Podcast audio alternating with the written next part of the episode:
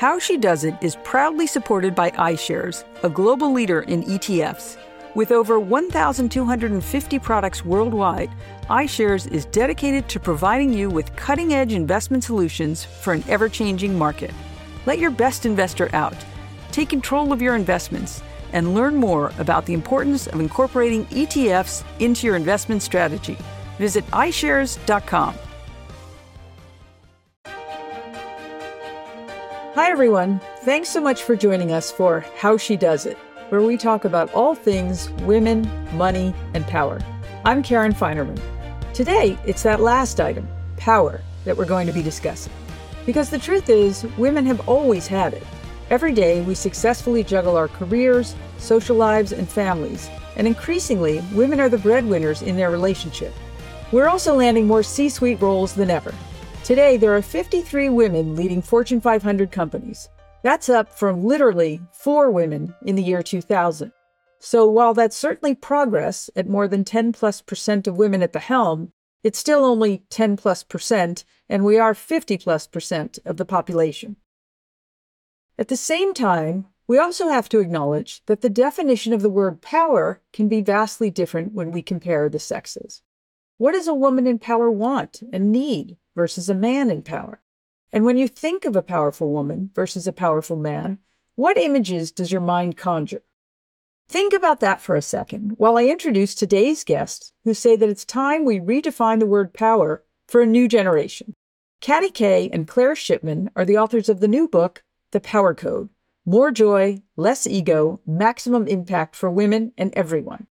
Katty and Claire are longtime journalists and this is actually the fifth book they've co authored.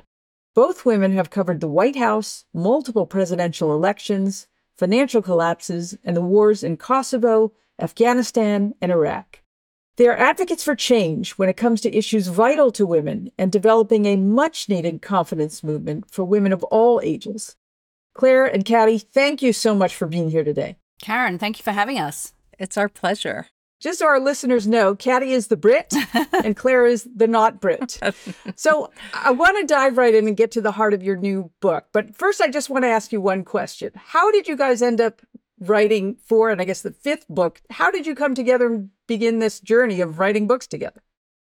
Well, we started back in 2007 when Claire and I both had careers anchoring in television and we had young children and we thought to ourselves this is crazy you know we we want to carry on working we have these great educations but it's just not viable as it is. Uh, we just felt we kept on hitting that brick wall of kids versus career and we didn't want to have to make that choice. So we started a book that was called womenomics that originally was going to be our look at alternative ways of working kind of alternative work schedules and actually ended up becoming a book about the value of women in the workforce. We uncovered some of the very first studies on literally the amount that women contribute to companies' bottom lines and the studies that show that the more women you have in senior leadership, the more profits your company makes. So it became a kind of book about the value of women in the workforce. And also, if you allow people generally more flexibility, you actually increase productivity, which when we wrote it back in 2008 was sort of shocking. And I think in the light of COVID and the way we all work now, everyone's like, yeah, of course this is possible and doable and women are all doing it. So I, it was a, a, very prescient book perhaps a little ahead of its time but that was the first book we wrote and then we went on to a big exploration of confidence first confidence in women and then confidence in girls and now we've tackled this new big subject. Okay so the subject is power so let's get right to it. So you say that women need a new form of power. We already have it but we just need to tap into it can you explain how exactly is this playing out in the world today? What we found is that and this we discovered at the very beginning as we embarked on this study of power. We thought we would reach out to some academics, try to figure out what it is, and move on, just get a definition. And what we found is that there's not even real agreement on the definition, and there's an emerging sense that power could be more expansive than it is. And that new movement is really being led by the number of women who are academics who are studying power. So, power in the last couple of hundred years has been quite hierarchical and has been defined largely as power over. It's something that has a lot more sort of ego tied up in it. It's something that has a lot more kind of focus on authority and often, in a sense, power for power's sake, right? And hierarchy, what we found for women is there's an added element, which is a why, power to. So we talk a lot in the book about power over versus power to. Women are much more motivated by to what end? Why are we doing this? What are we going to achieve? And so, what we found is that this is the way women in general, when they have power, wield it. They tend to be less hierarchical, more collaborative, more democratic about the use of power, and they're heavily focused on the why or the mission. But what we also discovered is that in the workplace, although women have spent centuries trying to mold ourselves into this other version of power, we do it well in some ways, but the fact that we have these instincts to use power differently leads to this kind of clash at the top and what we found in this stagnation in terms of women getting to the very top, right? This sort of sense of they're not quite doing it the way we do. And we argue that this is because women don't like the way power is right now, and we tend to use it differently, and that a more expansive version would be better for everybody. So I wonder then, do you get into this sort of circular situation of to change the definition of power and the use of power? Do women need to be in a position of more eh, historically defined power to make that change? Yeah, we did wrestle with that a little bit. And our aim is very much to get women into positions of power. We want more women running everything. And the stats you pointed out at the beginning are just not okay. Um, and the fact that this year we are celebrating a record with 10% of CEOs of Fortune 500 companies being women is so far off where we need to be, not just for women, but for everybody, because when there are more women in positions of power, things run better, whether it's companies or parliaments or congresses or countries, things just run better. So we do want more women there. And so, in a sense, we want women at the top of things, but it's not either or. I think what we found with the women who have positions of power is that they are doing things differently. So, yes, they've risen to be the first female editor of the Economist magazine or the head of the International Monetary Fund or the first black female CEO of an NBA team. But it's not in a way a choice that you have to make. You don't have to choose to do it outside or inside because those women who are doing it are already doing it differently. And I think that's what's exciting about this is it's not just theoretical. This form of power is already in action and is already proving to be incredibly effective and having a big impact. So how do we then expand that number of women, right? As you said, this 10% is, is okay, it's moving in the right direction, but at this pace, we're never going to get there. so let me ask you, for a long time it was, well, the pipeline needs to fill up of women and that takes time. And I don't know, it seems like time's up kind of for that already. so why hasn't that happened? Do women want the power the way it's currently structured? Well, you're exactly right there's a supply and a demand problem. And I think we've tended to focus on the supply problem, i.e., bias, all the hurdles, the reasons why women aren't moving up as quickly as we could. And the data is kind of stunning when you look at even the first level of promotions, right, at manager level, and this sort of that men tend to be promoted on promise, and for women, it has to be performance, right? From the very beginning, the hurdles start to weed women out even before women start to take themselves out, right? So there is a supply problem.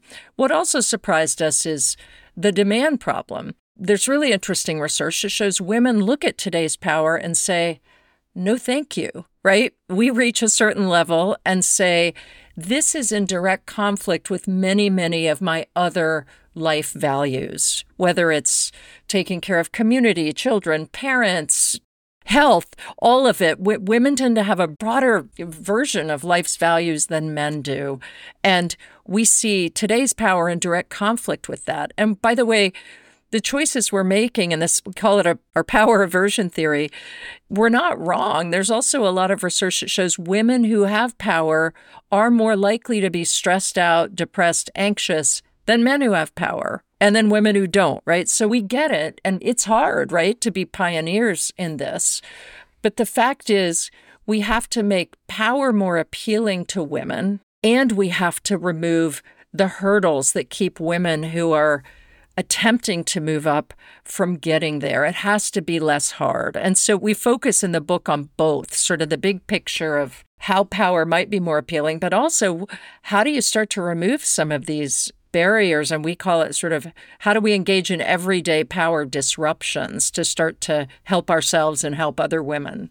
So I thought for a while that part of that pressure that women face is somewhat self inflicted in that if they have a partner, let's say it's a husband, who is actually open to doing their share of the child raising and running the house, I know, and my husband was like that, but I felt guilty. Even if he was willing to do it, I felt like I still had to be what I call the number one parent. And that if I weren't the one who knew, oh, she only eats yellow food now for the last few weeks, or whatever it is, that I felt like I wasn't a good parent if I didn't know that and he did. And so, even though I could have laid off some of that responsibility, I still wasn't able to do it. Have you found that at all in your research? Yeah, I think we've found it in our own lives to some extent. What you're describing is kind of perfectionism, which we know women tend to be more prone to. And some of that might come from you, but some of it might come from centuries of pressure that have been put on you to be a certain type of mother. I mean, I had this in my own life when a few years ago, I started earning more than my husband did. And I became the primary breadwinner in our family. And we had to have some kind of quite difficult conversations about what that meant in terms of chores and travel and, and in a way, whose schedule had to take kind of a little bit more priority outside of the home. And he really stepped up and went to several parent teacher conferences that I couldn't make or would do things that I couldn't do. It, you know, had all the list of the parents' names on email and all of that kind of thing. And at one point, the school, I remember this very clearly, the school started calling him rather than me if there was a problem at school. It was he was the primary phone number that they would call. And I remember my reaction being, "Oh my god, that makes me feel bad. Maybe I'm doing it wrong. Maybe I'm not being the kind of perfect mother I should be." And I felt a little bit excluded. And then actually I realized, look, hold on a second. This is something to be incredibly proud of. Everything we're doing is trying to get men more involved in caregiving and more involved in chores at home. And therefore, when a man is in that position, we should be celebrating it. And also, we should be celebrating it, I think, publicly. I mean, this whole transition that is taking place in couples where women are starting to earn more than men is very much happening in kind of secret, like it's something to be ashamed of. And I think we have to, as part of this kind of power transition outside of the home, we've got to celebrate a power transition inside the home too. It's also important to when you're talking about balancing work at home, to recognize this sort of cognitive labor, emotional labor piece, which is that many of us would have partners who would happily pitch in and drop kids off or pick up groceries, but they will execute, right? And it's really important to start to turn over the entire package, right? The entire planning piece from start to finish of things, because that's the brain space that many women use we need it at work, but it's time in the end, right? If we are doing all of that kind of functional focus at home, which is the worrying and the thinking and planning, we do have less time at work. And so I think there's part of it that is about opening that up more to our partners. Mm-hmm. I think that division of labor is so important and so one sided. I always think about it all right, well, you decide to make a baby. Look at that division of labor.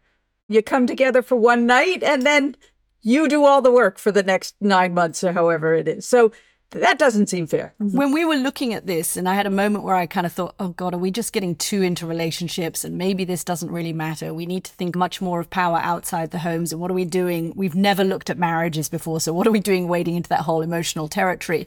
And then I had a conversation with a woman who's the United Nations head of planning for women and girls around the world. And we were on a panel together. And about halfway into this panel about diversity and inclusion and equity, she suddenly said, Listen, there's one word that nobody's talking about, and it's care.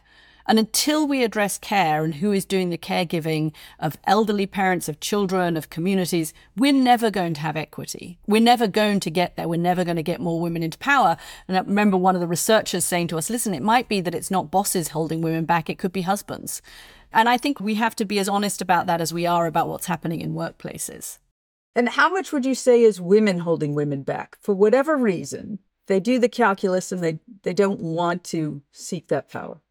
We're often asked that question, and we've never come across data suggesting that women are worse bosses to women than men are. And actually, if you look at the statistics on companies that are run by women, they tend to do a better job of promoting women through the ranks, which would suggest actually that women elevate women more than that they hold them down. I think partly it's that when we come across a woman who is not a good ally to us or a good ally to younger women, and who maybe has that old fashioned zero sum view of power, you know, more for you is less for me. We're sort of so shocked by it that we focus on it and think that's how all women are, but the numbers just don't back that up. And how about women themselves being a hurdle to themselves? What are the most common reasons that you find they do that and decide to just not seek the power, even if they're quite capable of running whatever organization it might well, be? Well, this research really did surprise us. Women don't like today's power by and large, I think we find this sort of hierarchical nature of it uncomfortable. There's a sense when we look at power, it's kind of like the P word, like we don't necessarily want to be quote unquote bossing people around. Sometimes there's a sense of the use of power and this kind of authority in a negative way. There is research that shows, generally speaking, as people acquire power, they become less empathetic and they become more distant, right? Power tends to have this negative effect often on people as human beings. What is interesting is that women don't have that transformation as often. Researchers have found that women tend to maintain their sense of empathy and connection to the other level of employee, if you will. And so it may be that we then find wielding power in that old school way actually harder. But also, I think, as we said, we do find there's a zero sum game element in the sense that wielding power the way it's used today often means we have to give up things that are very important to us in our life outside of work, which is as the care piece, as Katty was talking about very often. Right. Is it also, I think women tend to feel or like to lead by consensus that feels more comfortable and men sort of by direction. I think that is true, but we would argue this idea of power to rather than power over as power to effect change, as opposed to I have power over you or over something.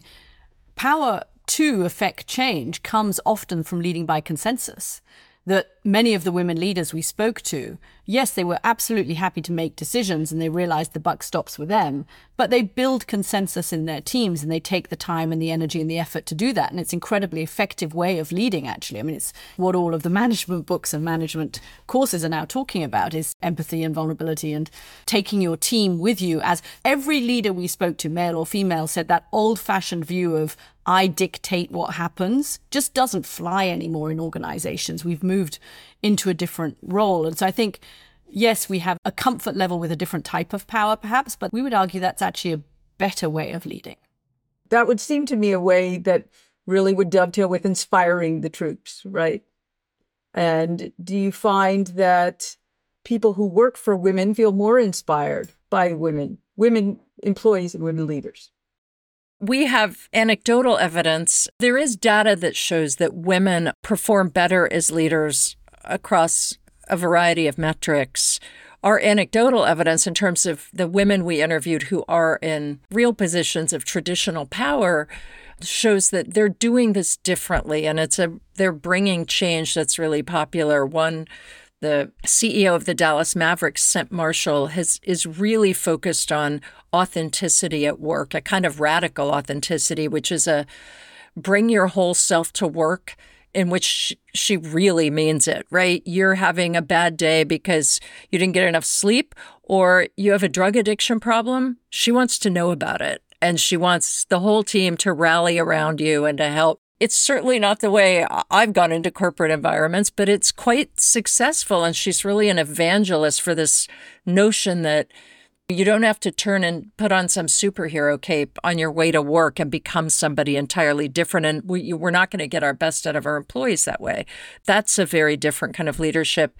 Other leaders we've talked to are just much more, as you said, consensus oriented and almost democratic about losing the hierarchy, listening to people at a variety of levels, sharing credit uh, heavily, and making the leadership less about them as individuals and more about the team. And I guess what we're hoping is that this is a way power can be used. You don't have to think, oh, if I agree to climb the ladder, I'm going to have to execute it this way. Because I think a lot of women do, maybe to your point, Karen, think, I'm not going to be able to execute power the way it needs to be executed in this organization and I'm not going to be comfortable doing it this other way. And I think what we're trying to say is we can do it the way we want to do it. It's acceptable now and people are responding to it. And now we're going to take a quick break. Are you ready to find a better way to invest? iShares, the global leader in ETFs, can help you take control of your portfolio and stay on top of your financial future. In a time marked by economic uncertainty, iShares helps investors unleash their potential with timely market insights from its investment strategy teams to help individuals make sense of current markets. No matter what the state of the world, you can pursue your financial goals. Let your best investor out. Visit iShares.com to explore investment insights and solutions. And we're back. I wonder if some of those things you're talking about, giving credit, for example, which I always thought is a tremendously powerful tool that's pretty inexpensive to use and very helpful. Do you find that some of the maybe more traditional seeming men see the value in this as a way to lead, that they might want to lead differently as well? I think we have found that we are in a moment of extraordinary change, and we've had huge social and medical upheavals over the last 10 years or so, we've had the Me Too movement, we've had Black Lives Matter, we've had COVID, and the changes that all of that has brought to ideas of equity, inclusion, the way we work. I mean, literally the way and where we work. So it's a moment where a lot is up for change. And I think a lot of leaders, male and female, are open. And we certainly, we spoke to many in different countries who are open to the idea that things can be done differently and must be done differently if they are ever going to move the needles on those numbers we spoke about at the beginning. And I wish I could say to you that there's one silver bullet. If every organization did this one thing or if every person did this one thing, it would all radically change. It's not that simple, but it's a bit like pieces of a jigsaw puzzle. There are lots of different things that go into doing this and everybody can play a role, whether they have power, whether they don't have power. And the book has a lot of theory and data and we interview neuroscientists and psychologists, but we also boil it down into very practical tips that people can do every day to be part of this change. Whether it is you're in a meeting and somebody is speaking over your female colleague, say something as simple as let her finish or let me finish. Whether it is sharing power, making a point of giving credit to others, showing that in your view and in your organization, power is not a zero sum game. It's not a game. It's not a finite commodity. But by giving public credit to people, uh, by in performance reviews, making sure that you're not falling into the trap of calling men competent and women compassionate, but are recognizing both of those qualities in all of your employees. I think so. There are sort of granular things that everybody can do they can change the way they think about power. They can see that power can look differently. They can literally prime their own brains to feel more powerful going into promotion conversations or pay raise conversations or you know important meetings so there are little things that everybody can do and if we all do those things and take a part in building this jigsaw puzzle then i think we can really redraw the picture of power so i wonder do you feel powerful or do you feel like you are working to feel powerful? Uh, certainly, writing this book has been enlightening for me. And I think at the end of it, I recognize that I'm powerful. It's been eye opening for me in a lot of ways because I think our whole trajectory with writing books about women in leadership, women in confidence, and now women in power, it's a variation on the same theme in a way.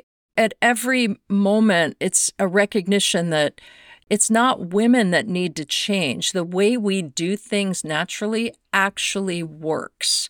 And we've always been told, whether it's about how to lead or how to do this or the hours we have to work, that somehow we have to mold ourselves. And I think it's the same way with power. It's that we can by listening, building consensus, making decisions, not necessarily hogging all of the airtime, not necessarily seeming self important, we can still have power and use power and affect a lot of change. But I think recognizing that that's power has been eye opening for me because it's not what traditional Mad Men style power looks like. So that's a long answer to say it's been a process, but yes, I feel powerful. How about you, Katty? I remember, Claire, when we started writing this book, I remember you saying to me, I don't really have power, but I have status. And actually, it's interesting to hear you say that actually you recognize that you do have power. I think one of the things that made me realize I have power was some of the work we did around neuroscience and the impact of power on our brains. And one of the academics we spoke to who said that power allows you to be more authentic. So power actually allows people to act more in the way that their instincts are driving them. Now, that can be a negative thing when it's power in the hands of somebody with malicious intent, but it also can be an incredibly positive thing when it's in the hands of somebody with kind of good intent, which we would argue many women leaders are. But in my particular case, I think what it has allowed me to do is say yes to the things that I believe in and no quite clearly to the things that I don't want to do. And I don't mean whether it's a meeting or a call or writing a new chapter of the book. I mean no to things that don't align with my values. And having power has allowed me to do that. And I think that's an incredibly appealing prospect to women who for centuries have had to kind of bend and twist themselves into other people's view of what they should be. But the idea that power allows for authenticity uh, I see now that I do act in a way that is authentic to me, and that's very satisfying. So let me just touch on some of your earlier work about risk taking. And I'll tell you what I've found and tell me if you see that often or, or what, which is some in the hedge fund business. And I asked this male friend of mine, why do you have no women on your team? And he said, I don't have any women, not because they're not smarter. They're plenty smart, smart enough or way smarter than who I've got. But when one of my analysts comes to present an idea for us to make an investment in, the guy comes in, he's going to tell me how much money we're going to make on this. And the woman comes in and she tells me all the things that can go wrong with this investment. He said, So I'm kind of a sucker for the upside every time. And I appreciated his candor, even though it sounds terrible. But then it made me think the women, by presenting all the things that can go wrong, one shows they've done a lot of work and can look at all sides of it. But two, also seems like a way of kind of laying off the risk to the portfolio manager who ultimately is the one who has to say yes. And so if they don't take the risk, if they don't present it with the upside, that's a very risky strategy, actually. Seemingly risk averse, but it's actually very risky.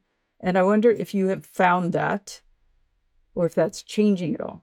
I don't know if you've seen the data that shows, actually, this is data by Goldman Sachs that shows that hedge funds run by women outperform those run by yes. men. And perhaps he would do better to read that data than go on his gut instinct. And I think there's a role for both clearly in financial services. There is a role for somebody who is looking six months out and a role for somebody who's looking six days out and taking risks and placing bets accordingly. And it always reminds me of what Christine Lagarde, the first female head of the IMF, used to say around 2008 in the financial crash that if Lehman Brothers had been Lehman Brothers and sisters, perhaps we wouldn't have jumped off that cliff quite so quickly. And she said specifically Lehman Brothers and sisters. She didn't say Lehman sisters. And I think there is a role. I mean, the, the reason that study after study shows that diversity of experience, thought, attitude, background, race, gender makes for better business decisions is because it is diversity. And we want all of that in making business decisions. And there's a great uh, algorithm done by Professor Page at the University of Michigan that literally shows that that you give a complex business decision to a group of a mixed gender group, and the mixed gender group will always come up with a better solution than the group of just men, whatever their qualifications. And I think that's what's worth bearing in mind. I mean, there may be that women are take a different type of risk or have a different tolerance for risk or are making longer term bets, which seems to be the case in the financial services sector, than men are. And there's probably actually a role for both of those things. That's important, the piece of needing both perspectives or many perspectives that I think is starting to be considered absolutely truth. So I know you each have children and you each have at least one daughter. And I wonder if you could tell me from your vantage point, do you think their generation is different? I think that generation, in my observation, is um, a lot savvier about the reality of the world. Certainly, it's a more anxious generation in some or many ways. I've been struck by some of the younger women we've talked to, under 25, for example, who make very specific plans about the kind of job they want to have, the sort of flexibility they want to be afforded by age 30 so that they can have children, and the expectation that they will still be doing the bulk of the childcare and housekeeping at home which kind of stuns me. And I want to rail against that on their behalf. But it's funny, less different, I think, than I would have thought, more confident, more assumptive that they can do anything they want to do. But I think much more overtly aware of life choices than I was, and they're willing to make them. One way in which perhaps the next generation is not so different, and this is looking at boys rather than girls. I have two boys and two girls. Is that we now have a generation of young women who have been told they can be anything. They can be astronauts and physicists and presidents and CEOs and prime ministers. And actually, they have a whole range of options that are open to them. They can work full time and they can work part time and they can work not at all. They could be full time mothers, and all of that is socially acceptable. We never hear people say to their sons, it will be great. You can be a full time stay at home dad.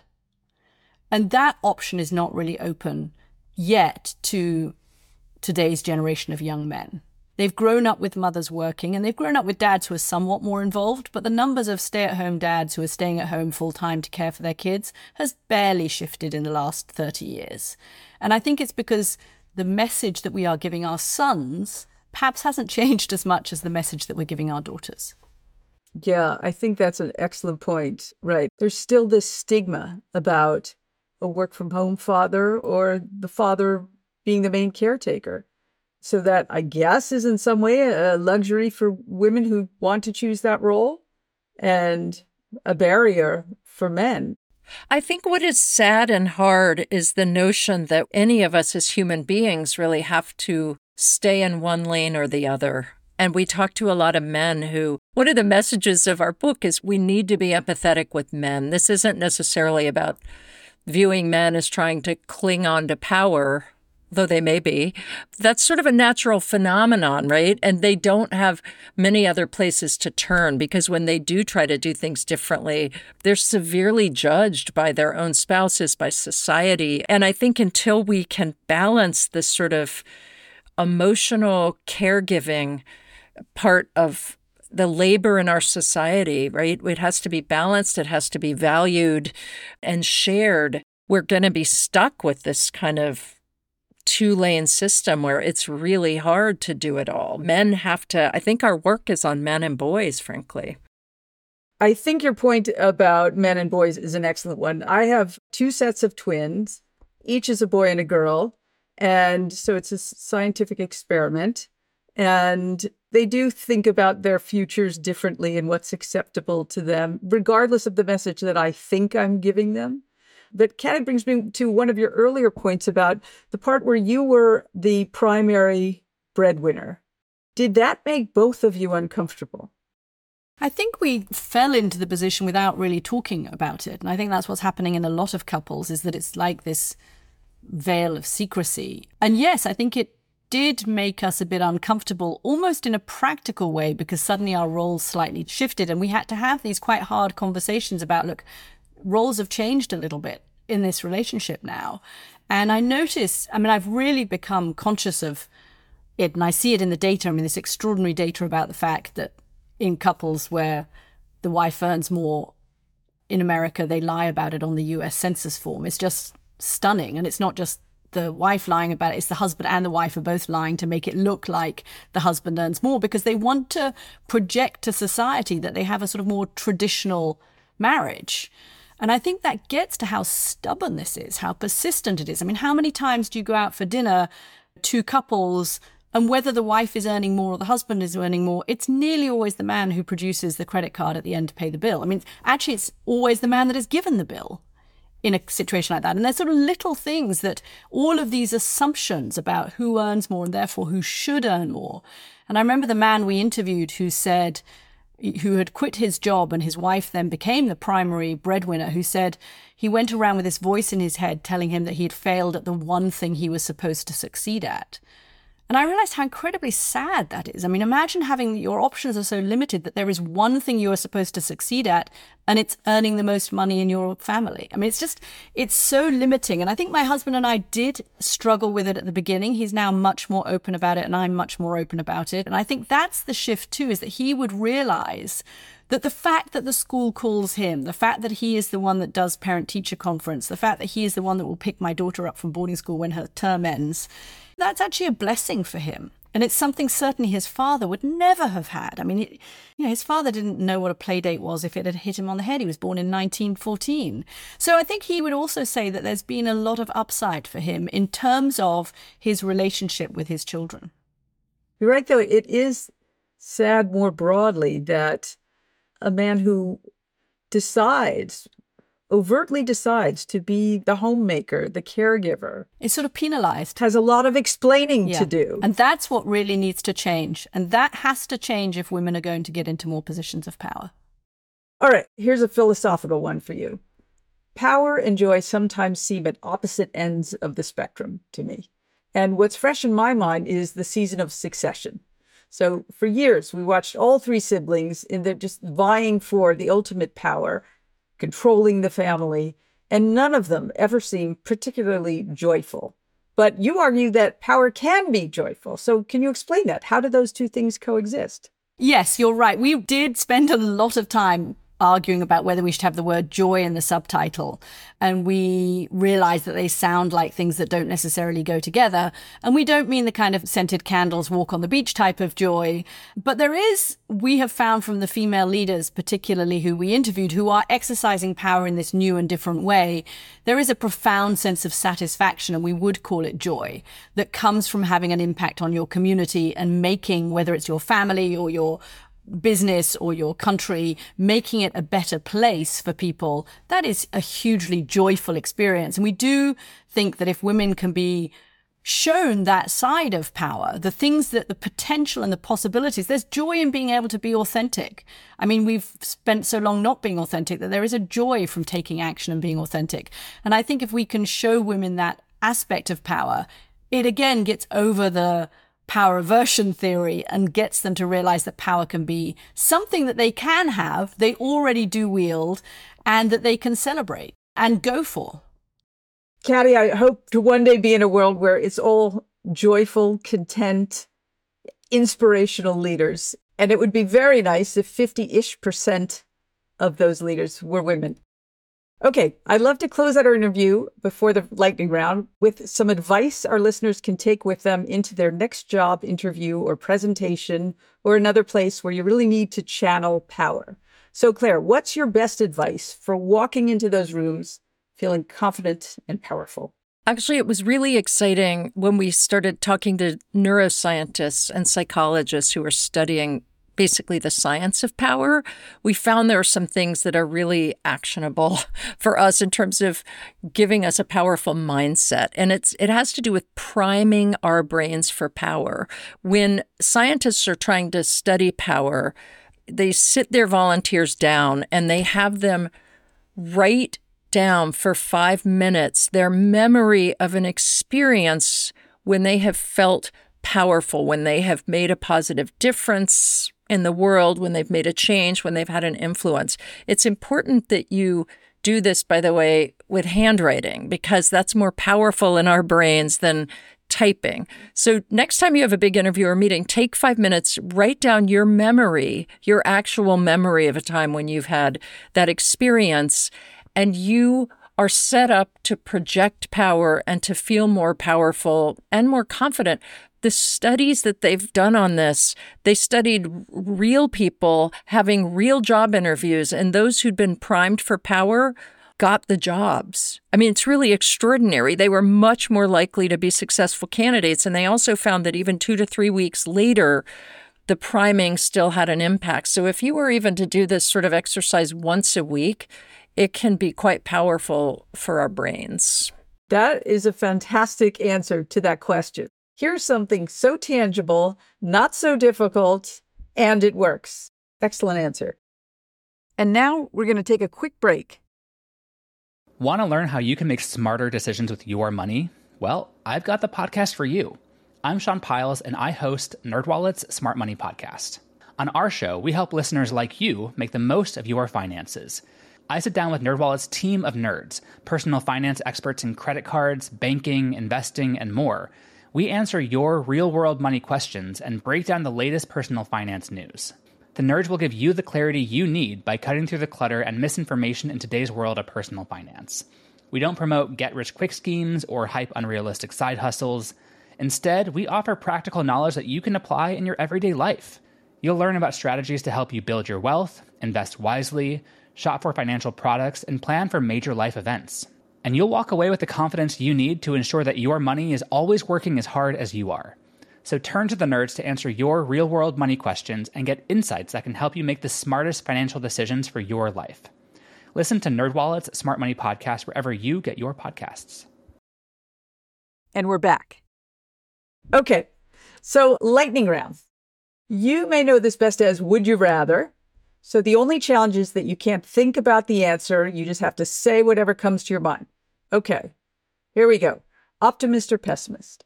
Optimist. Optimist. Money or power? Power. Power. Okay. The Washington Post or the New York Times? The Washington Post. I know, the Washington Post too. It's gotten so good. okay, the next few, because you're both journalists, segueing off that. Covering a war or covering a presidential election? Covering a presidential election. Oh, covering a war. Okay, which is better, having exclusive access to a high profile celebrity or to uncover a major corporate scandal? A major corporate scandal. Yeah, scandal, definitely. Okay. Go viral with an article read by millions or win a prestigious media award? Probably actually go viral with an article read by millions because I think, again, that's how you affect change by reaching large numbers of people. Hardback, paperback, or Kindle? Hardback or paperback? Oh, I'm all Kindle all the way. I love my Kindle. Okay. Fiction or nonfiction? Fiction. Fiction. Drive or be driven? Drive. Drive. It's a power thing? It's a control thing? What it's a control it? thing drives me crazy when my husband drives and does hasn't thought which is the quickest route. Oh, interesting. I find driving relaxing. Ah, okay. Run a country or run a business? Run a country, I think. Yeah, run a country. Okay. Have a terrible boss and a good job, or a good boss and a terrible job? Oh, my lord. What an awful, what a Faustian bargain. Thank you, Catherine, our producer, for that. That is just the most terrible choice. But, Katty, haven't we both have both of those situations? We've been on both sides of that. Probably in the end, I would go with the terrible boss and the good job and hope that the terrible boss suddenly got fired. Right, exactly. okay. That we could figure out the terrible boss. I agree. Okay, two parter for each of you what's the best investment you've ever made and what's the worst investment? And that term investment is very broad. It could be anything. The best investment I've ever made is having four children. That's not a doubt in my mind. The worst investment I've ever made. I'm afraid you're going to say having four children. yes. It's probably going on the Colbert show and saying that I had four children and only one job so I could lose one of the children. That might have been a very bad investment. I think, yes, family, children is the best investment I've made in terms of time. And worst investment, I think, was spending too much time listening to bad bosses who wanted to change my style, approach. It's always to do with time, right? It's sort of, gosh, I wish I hadn't wasted all that time. Excellent answer. All right. Thank you so much, Katty and Claire. I really happy to meet you, first of all, and really excited by your work and onward. Thank you, Karen. Thanks, Karen. Thanks for having us on. Thank you so much for joining me today on How She Does It. Thank you so much to Claire Shipman and Katty Kay for sharing how we can begin to redefine power as women. When you have a moment, please subscribe to us on Apple Podcasts and subscribe to updates from the Her Money community at hermoney.com slash subscribe. We produce this podcast out of CDM Sound Studios. Our music is from Video Helper, and our show comes to you through Megaphone. Have a great week, and I look forward to seeing you here with us again. Onward.